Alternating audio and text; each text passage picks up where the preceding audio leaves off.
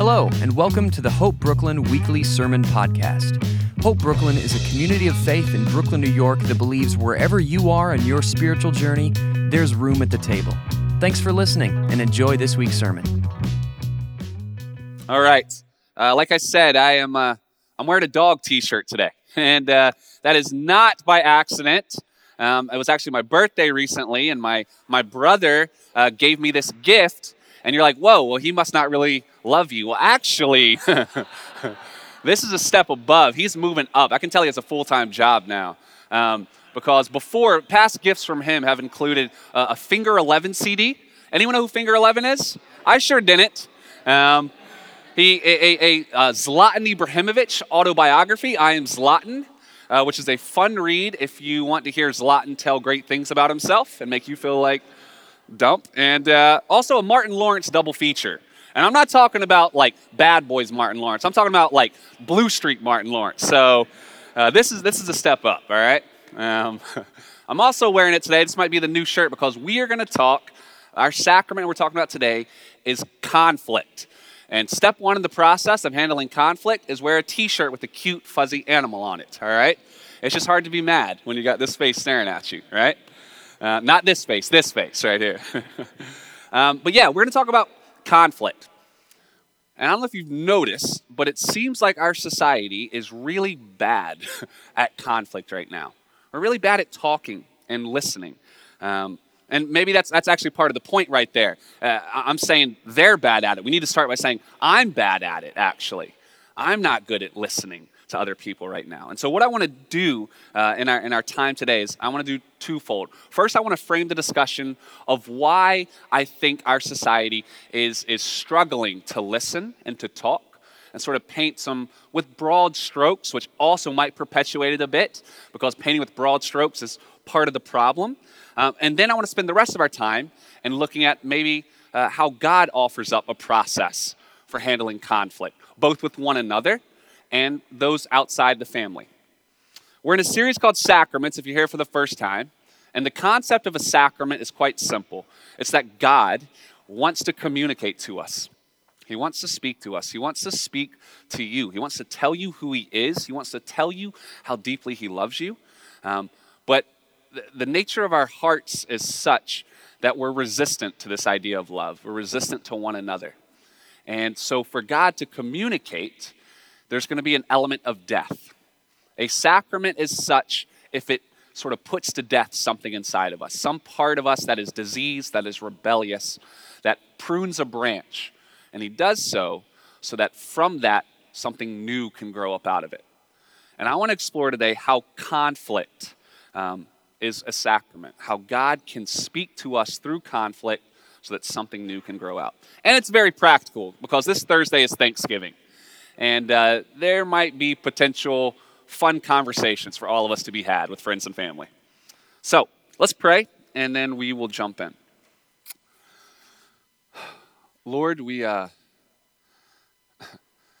do fear conflict. And I think ultimately we fear it because we're afraid of being rejected. We're afraid of not being enough. We're afraid that that our views or our mistakes define us in such a way that when there's conflict, others will completely just throw us out.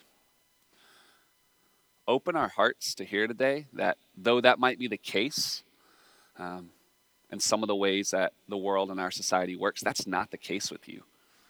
That there's nothing we can do, nothing we can say that will result in you throwing us out.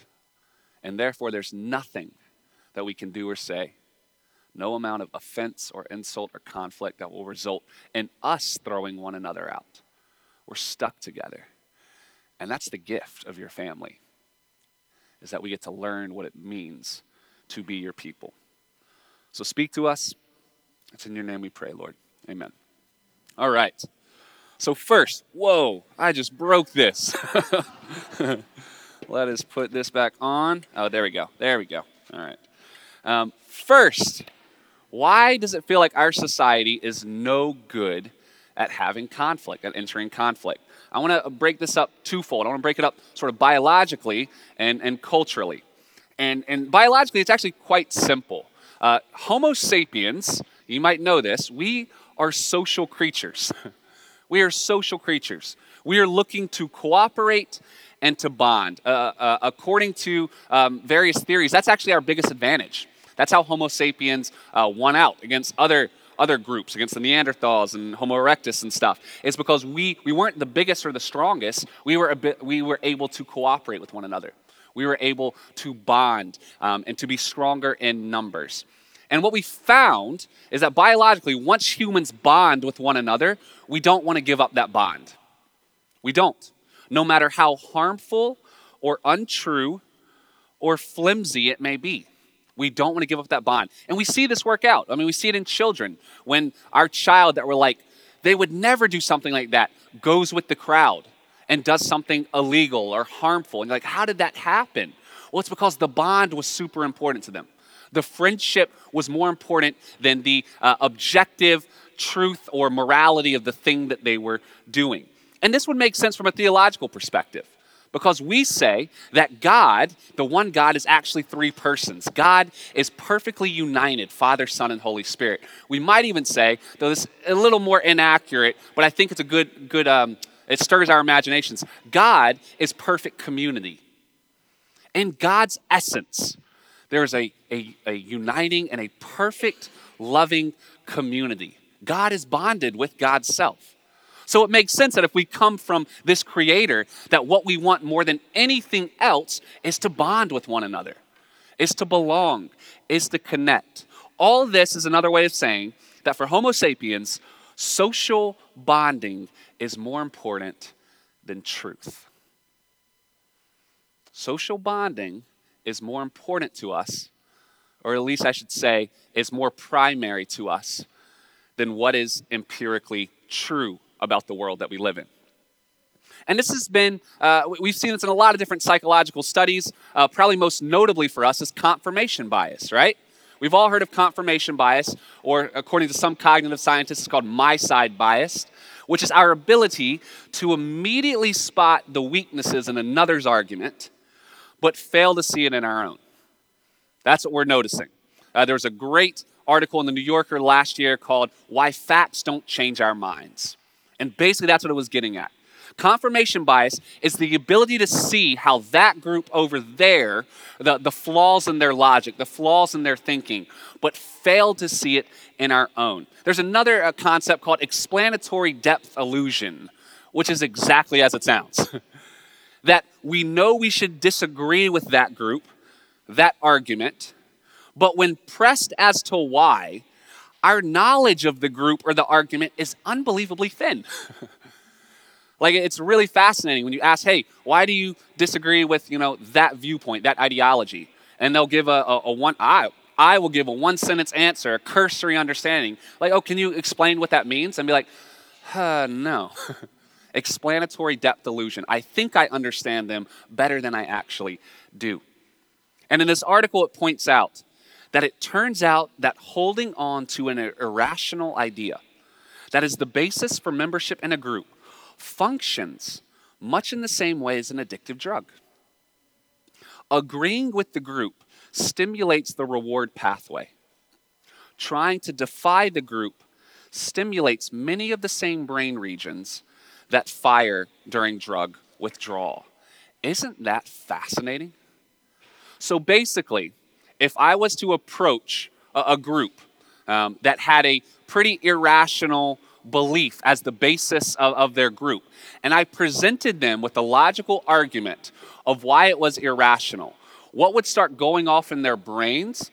With nothing, like I have no relationship with them, I just present them with the logic. What would start going off in their brains is triggering drug withdrawal. They would start feeling the effects of withdrawal. And as we know, that usually doesn't help. But if I went and presented facts that sort of confirmed, they would start triggering like pleasure. That is so interesting. What this is all trying to say is that presenting people with the infallible logic of your position will not change their mind. it actually will only push them further to their own position in their own group. Because biologically, we don't care first and foremost about truth. Biologically, the first thing we care about is belonging. The very first thing. Doesn't matter how foil-proof your logic is, to come to someone with it without any basis of relationship, without any basis of love, will do the opposite of what you hope to do. It will send them further into their own group. First things is we care more about belonging than we do about truth. And we have to feel safe, like we belong, before we're willing to consider an argument. Now, culturally, why does it feel like we're bad at handling conflict, entering into conflict? There was a really great book written a while ago by Robert Putnam, who's a Harvard public policy professor. That's tough to say. Fun to say, but tough to say. Public policy professor. Never mind. My mind went to Daffy Duck. I have no idea why. But he wrote a book called Bowling Alone. Bowling Alone. And his major thesis is that Americans, since World War II, have slowly become more and more disconnected from social bonds, like immediate social bonds, physical social bonds, grassroots neighborhood things, town council meetings, church, all of that. We're more and more disconnected from those things. But we're still social creatures. We're looking to bond. So it's not that we're just not doing anything anymore. No, no, no. In the place, even though we're more disconnected locally, we've become increasingly connected virtually, right? Technologies have individualized our leisure time, which makes sense, right? So as we've disconnected locally and we've connected virtually, what we've also seen is an increase in anxiety and depression and suicide. Because we are social creatures. We're looking to bond. And I kind of want to prove it. If I had to take a guess, I would say 1/2 to 2/3 of this room voted in the most recent primaries, or the midterms, which is awesome. That's great. But if I had to take another guess, I would say less than 10% of this room went to the most recent borough meeting, town hall meeting. Or maybe consider this.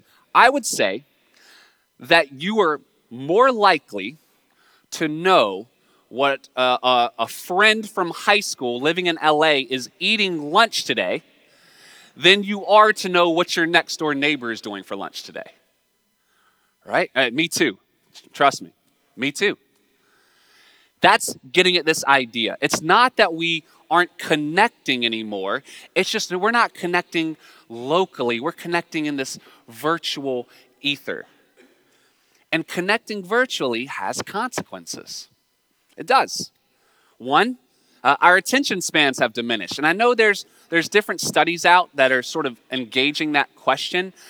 Based on my own subjective experience, I feel like it's true. Because here's what will happen. When I sit down to write a sermon, and I have all my books out, and I'm like reading, and I'm trying to think deeply and think about complex thoughts and synthesize into an argument, my temptation, my proclivity to pick up my phone and just disengage from complex thinking is so fast now. I don't know if anyone else has that same experience. But like when conflict is happening, or like when deep thinking occurs, my temptation to escape it is really, really quick now. And I think, you know, that's the news sources and the entertainment we consume, they understand that. So articles are getting shorter and shorter. And I've actually, know some different publishers and stuff like that, and they say that this is like 6 to 7 minutes was, a couple years back, was the ideal time for reading an article. I'm sure it's even shorter now. But we're just unable to consume and synthesize really complex thinking. We've sort of eschewed the complex argument in favor of the tweet, the pithy tweetable statement. And don't worry, this sermon's going to have some pithy tweetable statements. It will, because that's how we consume now. But here's what happens, and we just know it. It's obvious. The shorter an argument is, the more simplistic it is, right? It has to be. It can't deal with all the intricacies and complexities. The shorter it is, the more simplistic it is. That's one consequence. Second consequence is now we have an unlimited ability to choose what we consume. So we choose our news stories, we choose our TV shows, we choose whatever. And as we've realized, the companies know what we choose. And they have algorithms in place that feed us whatever we choose. So we just continue to consume what we already consume, which, going back to the biology of this, just further cements confirmation bias. We only read the arguments, the stories of our side, which triggers our brain that says good, good, good, good, good. And we don't read anything about the other side because that would trigger withdrawal. And we read short stuff too. Very simplistic, very caricature-y stuff. And I mean, I think it's true. Like, don't raise your hands for this, but to those who would consider themselves more left-leaning in the room, when's the last time you watched Fox News? And not to mock it, not to caricature it, but to actually listen. To actually listen. To those who are more right-leaning in the room, when's the last time you watched CNN? Not to mock it, not to get angry, but to actually listen. We don't. We don't. So, brief recap. Humans care more about belonging than we do about truth. We care firstly about belonging than we do about truth. So we're already prone to confirmation bias, to seeing the flaws in their argument, but not the flaws in my own. We're increasingly disconnected from real people and connected in this virtual world, which in turn is making us unable to sustain complex thought. There are algorithms in place that feed us more of the shallow, simplistic drivel that makes heroes of our side and totally vilifies the other side. And truth be told, if we're being honest, I don't even know my side that well because I'm not having real conversations. I'm having these virtual, short, 2-minute tweetable conversations and maybe the occasional spirited Facebook debate, which is a lot of fun. But not real conversations with real people. And then if I don't even understand my side, I certainly don't understand the other side with our proclivity to explanatory depth illusion. So we have some wild caricature idea of who they are. Well, all that being the case, well, it makes sense where we're at today, doesn't it? It makes sense. Where it is normal. And again, let's be clear. I'm talking not yet as a pastor, not yet as someone who considers himself a follower of God in the family of God. I'm still talking as a private citizen right now. Where it is normal in our society for universities to disinvite speakers or to have forced cancellations. And not super polarizing speakers either. And there might be a conversation for those who are super polarizing. But those who are more moderate, a list, just some of the names. Henry Kissinger. These are people who have been forced cancellations or disinvited. Henry Kissinger, Condoleezza Rice, Larry Summers, Alec Baldwin. Who cancels on Alec Baldwin? Come on. James Jatins, DNA co-discoverer. Michael Moore, George Will, Anna Quindland. Just some of the names, the people who have been disinvited. We live in now a society where 51%, according to a survey from Brookings Institution, 51%, a majority of our country, think it is acceptable to shout down a speaker with whom they disagree. 51%. 20%, according to the same survey, think it is acceptable to use violence to prevent a speaker. That's how much we have forgotten how to talk, how much we've been pushed into these wild caricatures of the other, how much we don't connect, even though we so deeply want to connect and bond, that 1 out of 5, according to this survey, says violence is acceptable for a speaker with whom I disagree. We're in a society now where identity politics of the most shallow kind bully people into their respective simplistic camps. Oh, you're from X region of the country? Well, that means you vote this way. Oh, you're from Y? You have Y type of person or orientation? Well, you think this way. such that Salman Rushdie says that identity politics are now our safe space, but safe in a toxic sense. Safe from thought rather than safe for thought. No one thinks. No one talks. No one knows who the other is anymore, and therefore we don't even know who we are. The distance, and this is from a New York Times quote, the distance now between making an argument and causing offense such that you can get fired is terrifyingly short. The argument isn't viewed as wrong, but immoral, and therefore unworthy of discussion. And therefore, friends, with no spaces left to talk, because we're all terrified of being labeled a bigot or a communist or accused of being abusive, we retreat to our shallow identity politics. But again, they're not safe for thought, they're safe from thought. They just protect us, but we really don't talk even with our own group. Such that the prophet Lupe Fiasco got it right. And unfortunately, it's the later Lupe, not the earlier Lupe. But I still think he's right here. He says, we're scared of almost everything, afraid to even tell the truth. So scared of what you think of me, I'm scared of even telling you. Sometimes I'm like the only person I feel safe to tell it to. I'm locked inside a cell in me. I know that there's a jail in you. We're all locked inside our own cells, afraid, lonely, wanting to belong, but not really because we're terrified to open up for fear of causing offense or being labeled or whatever. And some of this, I fully understand that some of this you might think is a good thing. I agree that words matter and that ideas and words make worlds. They stir the imagination to imagine things. And therefore, hateful ideas empower people, embolden people to act hatefully. I think we can see a correlation of that over the last couple of years. Absolutely. You may be right. All I'm saying is remember the biological premise. We are social creatures. And your argument, no matter how rational and right it is, will not change anyone's mind. Because Homo sapiens don't care first and foremost about what is true. They care about belonging and feeling safe and feeling accepted. So if we continue to label people abusive by very ideas, if we keep shouting down, if we keep refusing to listen, and we can do that, we will just push people further into their respective camps, and violence will be the inevitable end. It will. And just so we know, guys, we're not unique in that. That's pretty much how the world has always worked. Two sides fight it out for the truth or for their ideology. One side wins. The victors establish their peace over a battle. The world is not peaceful. We build peace off of our violence. The only thing that changes minds is not an argument, not at first, but friendship and empathy. I don't know if you've heard of Daryl Davis.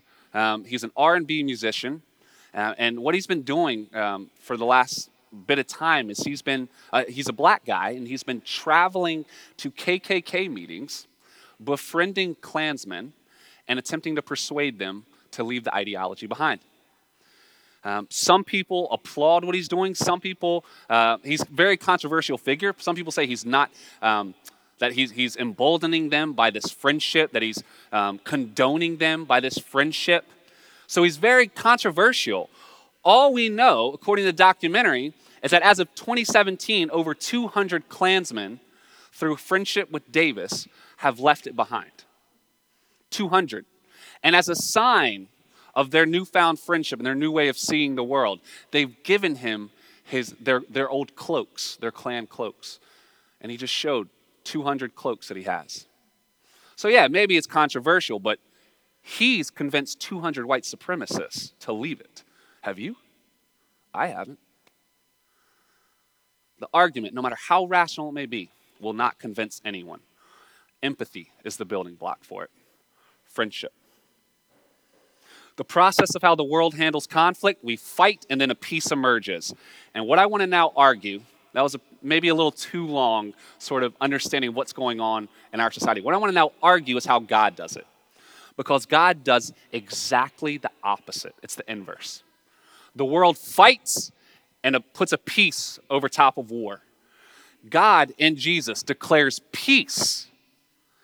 And now we have all the time in the world to debate and fight. When I say fight, I don't mean literal violence, but you know what I mean.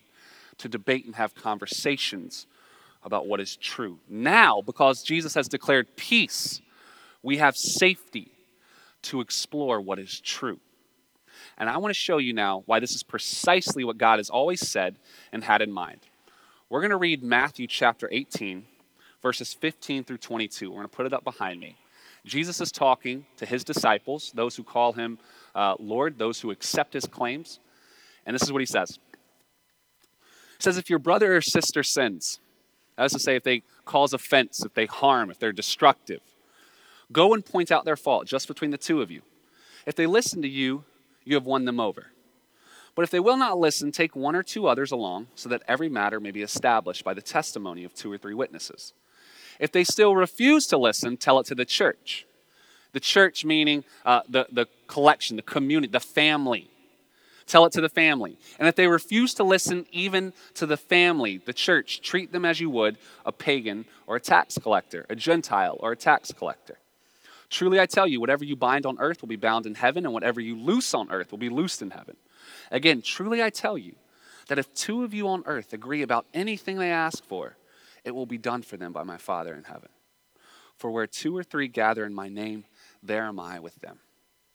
And then Peter came to Jesus and asked, Lord, how many times shall I forgive my brother or sister who sins against me? Up to 7 times? And Jesus answered, I tell you, not 7, but 70 times 7. This is God's process of handling conflict. Let's walk through it. What is he saying? Well, first he says, if a brother or a sister sins against you, wrongs you. Let's stop there, because we need to understand the identity of what's going on. The word, some translations say a church member, but it's actually adelphos, which means brother. If a brother or a sister wrongs you. See, that's one of the blessings and the curses around family. You can't get rid of them. I get an amen about that? Amen. It's good. I mean, it's hard because if you have a family member drag the family name in the dirt, well, that's your family name. But if you have a family member that lifts up the family, well, that's your family name. No matter what they do or fail to do, no matter how much they lift up or drag down the family name, you can't get rid of them. It's the premise. It's the grounding. They are family. And it's the safety of belonging we're talking about. We know that we belong to this family, that we are safe to open up fully, knowing that there's going to be some crazy stuff that comes out. But it's okay, because you can't reject me. I am your brother. Through God and Jesus, he said, I am your brother, and you are my brother and sister. That is firm, that is secure, that cannot be altered. So he says, if your brother sins against you, go to them. And it's sad because right now, many of us don't feel this way about one another. In fact, I would argue, and this has been proven elsewhere around the country, that we feel more family toward those weak, shallow identity politics than we do to those sitting in this room. And friends, those in this room, this is the true reality. This is the most real that is opening up. This is the space where we learn what it means to be God's family, to be real humans, true humans. And so Jesus says that's where we need to start. Not if an outsider wrongs you. If a family member wrongs you, go. What do? Go and reveal it to him. The word for reveal has this connotation of shine light. Bring light into the situation, which again brings up confirmation bias, right? Where we can see clearly what's going on over there, but we can't see it in ourselves. So go to them. They can't see it, and reveal to them why that word, why that phrase, why that action, why this is harming you, is harming the family. But be aware that they might reveal something too, right? If we can't see it in ourselves. But because of the family, allow the light to start opening things up. Allow the light to come in. And what happens when light comes into a dark room? Well, you start to see things more clearly. You can make out objects that you didn't know were there before. And it's like when the first really hot day after winter, or at least for me, for those with Irish blood, man, my skin hurts, right? It hurts at first, but I know it's good. I know it's giving me vitamin D, and I know it's going to ultimately end up for my good. It's going to heal.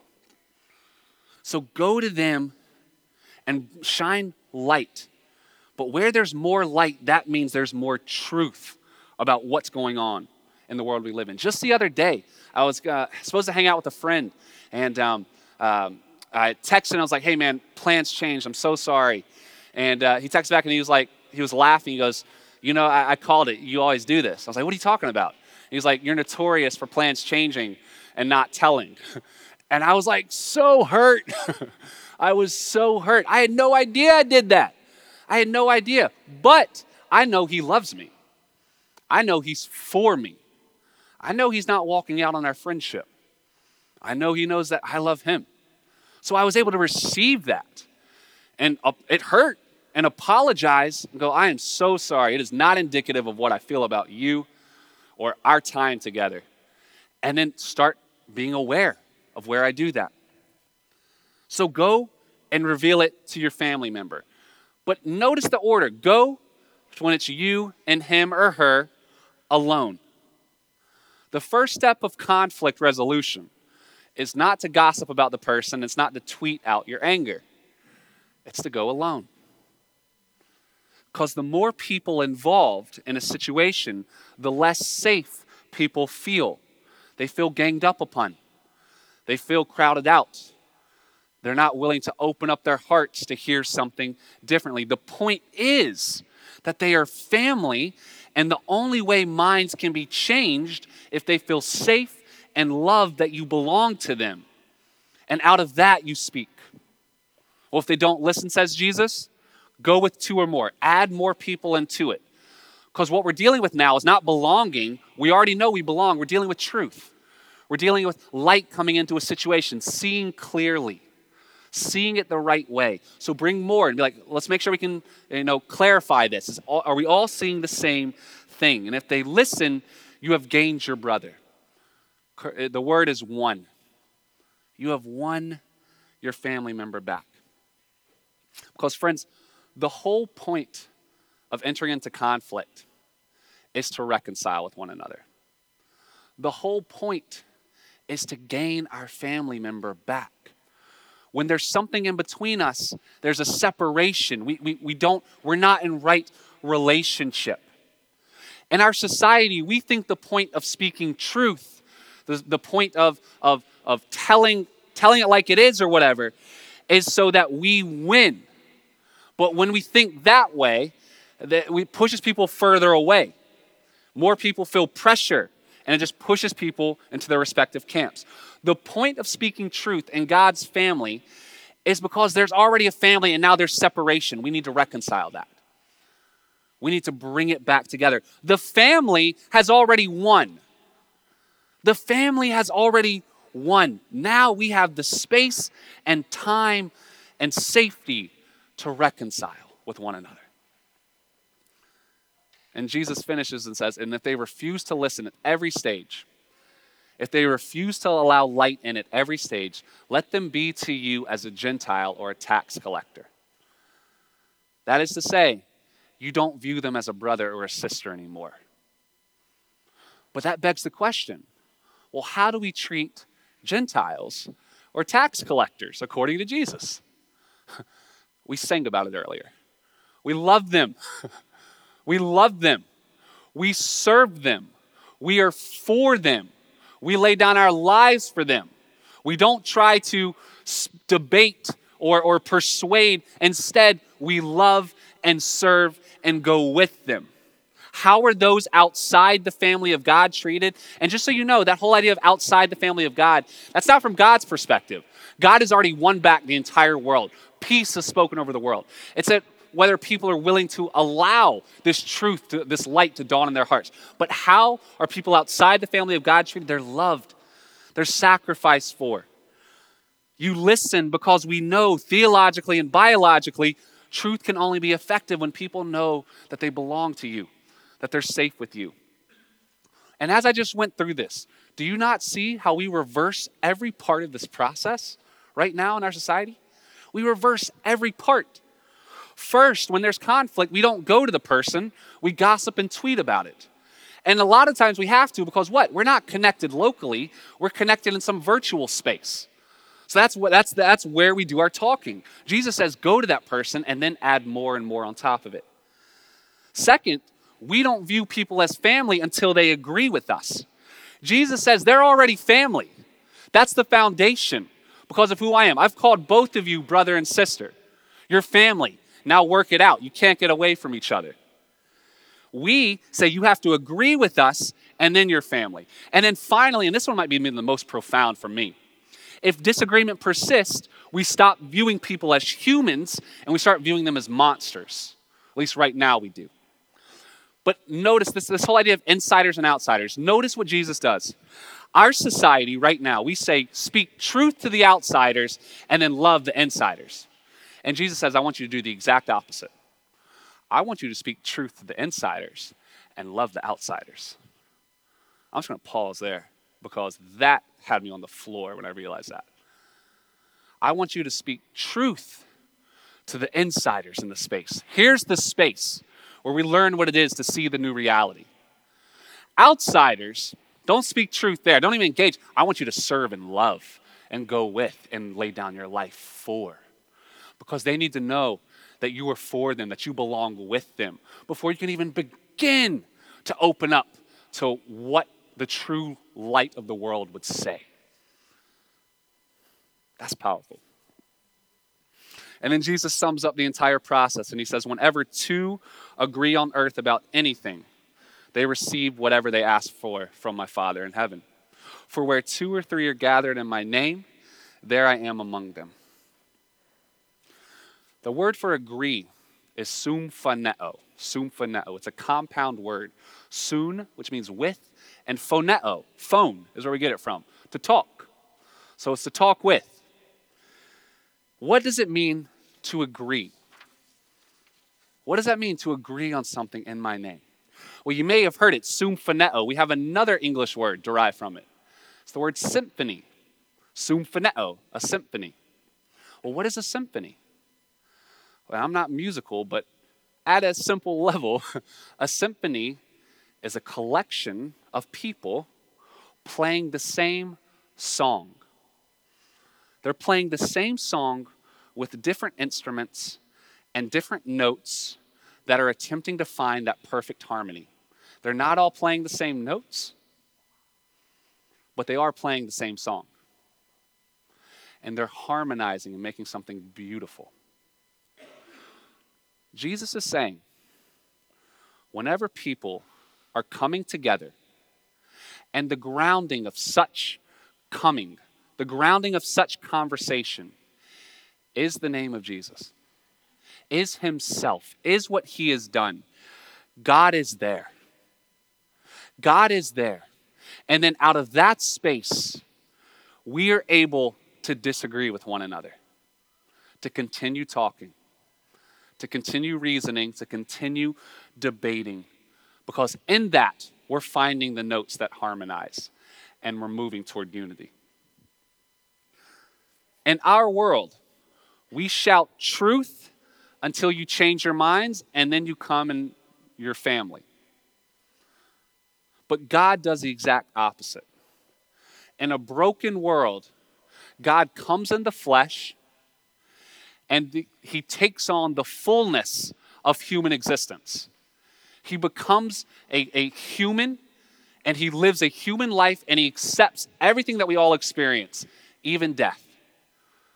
But in death, we realize that Jesus is not defeated by it. He's raised to life again, which means everything that could possibly afflict us has no power over us anymore. In Jesus, God has entered into the world and said, peace, peace to everyone, peace right where you are. Even though you're fighting together, even though you're angry as all, get out with one another, peace. The family is saved. Jesus has entered right into the core of the universe. Light has entered back into the rebellious universe, and it's opened it back up. The world is saved. The world is saved. The battle's over. Death cannot, which is the last enemy, death cannot hold us down because it could not hold him down. He has authority over it, which means since there's peace and the family is secure, now we have this safety. Now we belong enough to trust one another, to work this out, to learn what it is, because there's no one that God has not gone to and said, you're part of the family. No one. No one. Now that we belong to God's family, safe, loved, we can begin the process of entering and not fearing conflict, speaking truth, creating that safe space which is so lacking right now. Knowing that conflict, shining light, will actually lead us to the fullest understanding of what is true about God, and therefore what is true about ourselves. In the world we fight, one side wins, they establish their peace, and everyone sort of gets in line. But not in our family. In our family, Jesus comes and he absorbs violence, he dies. And then, since he doesn't stay dead, he is now declared peace over everything. And out of that grounding of peace, we are able to fight together as family members. I want to invite the band back up, and I just want to close with this. Because after Jesus does this talking, Peter, he gets a bad rap. He understands the implications of what Jesus is saying. He goes, you're basically establishing a family on the basis of forgiveness. That anyone, no matter who they are, no matter what they may think, they can be part of the family if they so choose it. No matter what they do, if they come back and say, I'm sorry, I see the light, I see my error, can I come back to the table? You're saying we have to say yes. That could be really dangerous, Jesus. People will abuse that.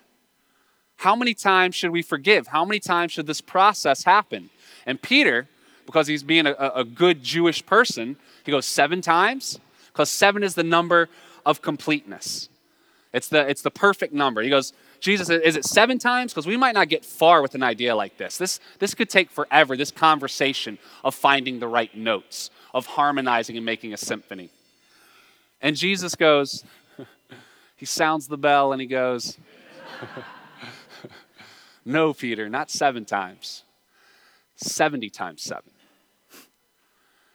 Which for anyone listening, and even for us, just blows up our entire paradigm. Because what Jesus is saying is that there is nothing, there's no stretch of this earth, there's no action, there's nothing that can separate someone from my love.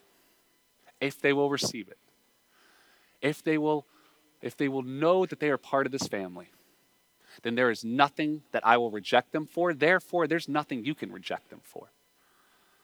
So receive them back into the family, back to the table, back to the conversation. The foundation of the new world, his family, is eternal forgiveness. Jesus is saying, feel safe. Feel safe, oh humans. Feel safe. You are loved. You are loved by one another. Now we get to do the safe and also dangerous task of allowing light in to understand what is true. Who is this God? Who is this Jesus? And through the process of conflict with one another, through the process of this death and resurrection, this pull, this pruning and opening up, we will reach unity. Because what binds us is his name alone. Happy Thanksgiving. Will you pray with me?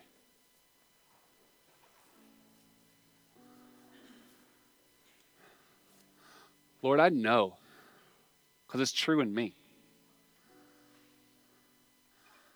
I would guess most people in this room don't feel safe to show their real selves. That they've been wounded by people who bear your name, and they don't feel safe But here, in this family, it's the exact opposite.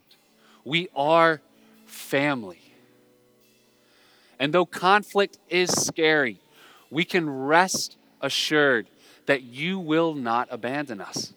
We will not be rejected by you, no matter what it is, that we are loved. And therefore, we get to enter to the process of talking together, discussing, debating, feeling safe and belonging to one another.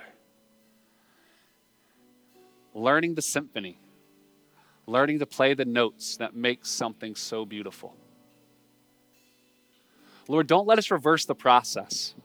In a world right now that shouts truth at those on the outside and is buddy-buddy with those on the inside, let us be the exact opposite. Let us be known by our society for the way we love those on the other side, whatever the other side means. We serve and we delight in them. And those of us on the inside, this is where we do the hard work of learning what is true. This is where we do the hard work of speaking our hearts. This is the safe space. Because you've come, Jesus, and you've declared peace. You've come. And by taking on our likeness, by living, by dying, and by not being defeated by death, the entire world now knows peace. Let us build a unified, reconciled world, a reconciled kingdom off of that peace. Father, each person in this room, would you tell them that they are seen, that they are so loved, and that they're safe. They don't need to be afraid. And if there's anyone in this room who's never begun a relationship with you, but right now, if there's something stirring in their hearts, if there's something that says, this Jesus is unique, I would pray that you give them the courage to yield their hearts, to know that they are part of the family, that they are safe, and they can come to the table. And at the table, we can start asking the questions and answering them and discussing them. But would they know that through you, Jesus, that they are loved and forgiven and delighted in? We praise you, Jesus. Reveal yourself to us.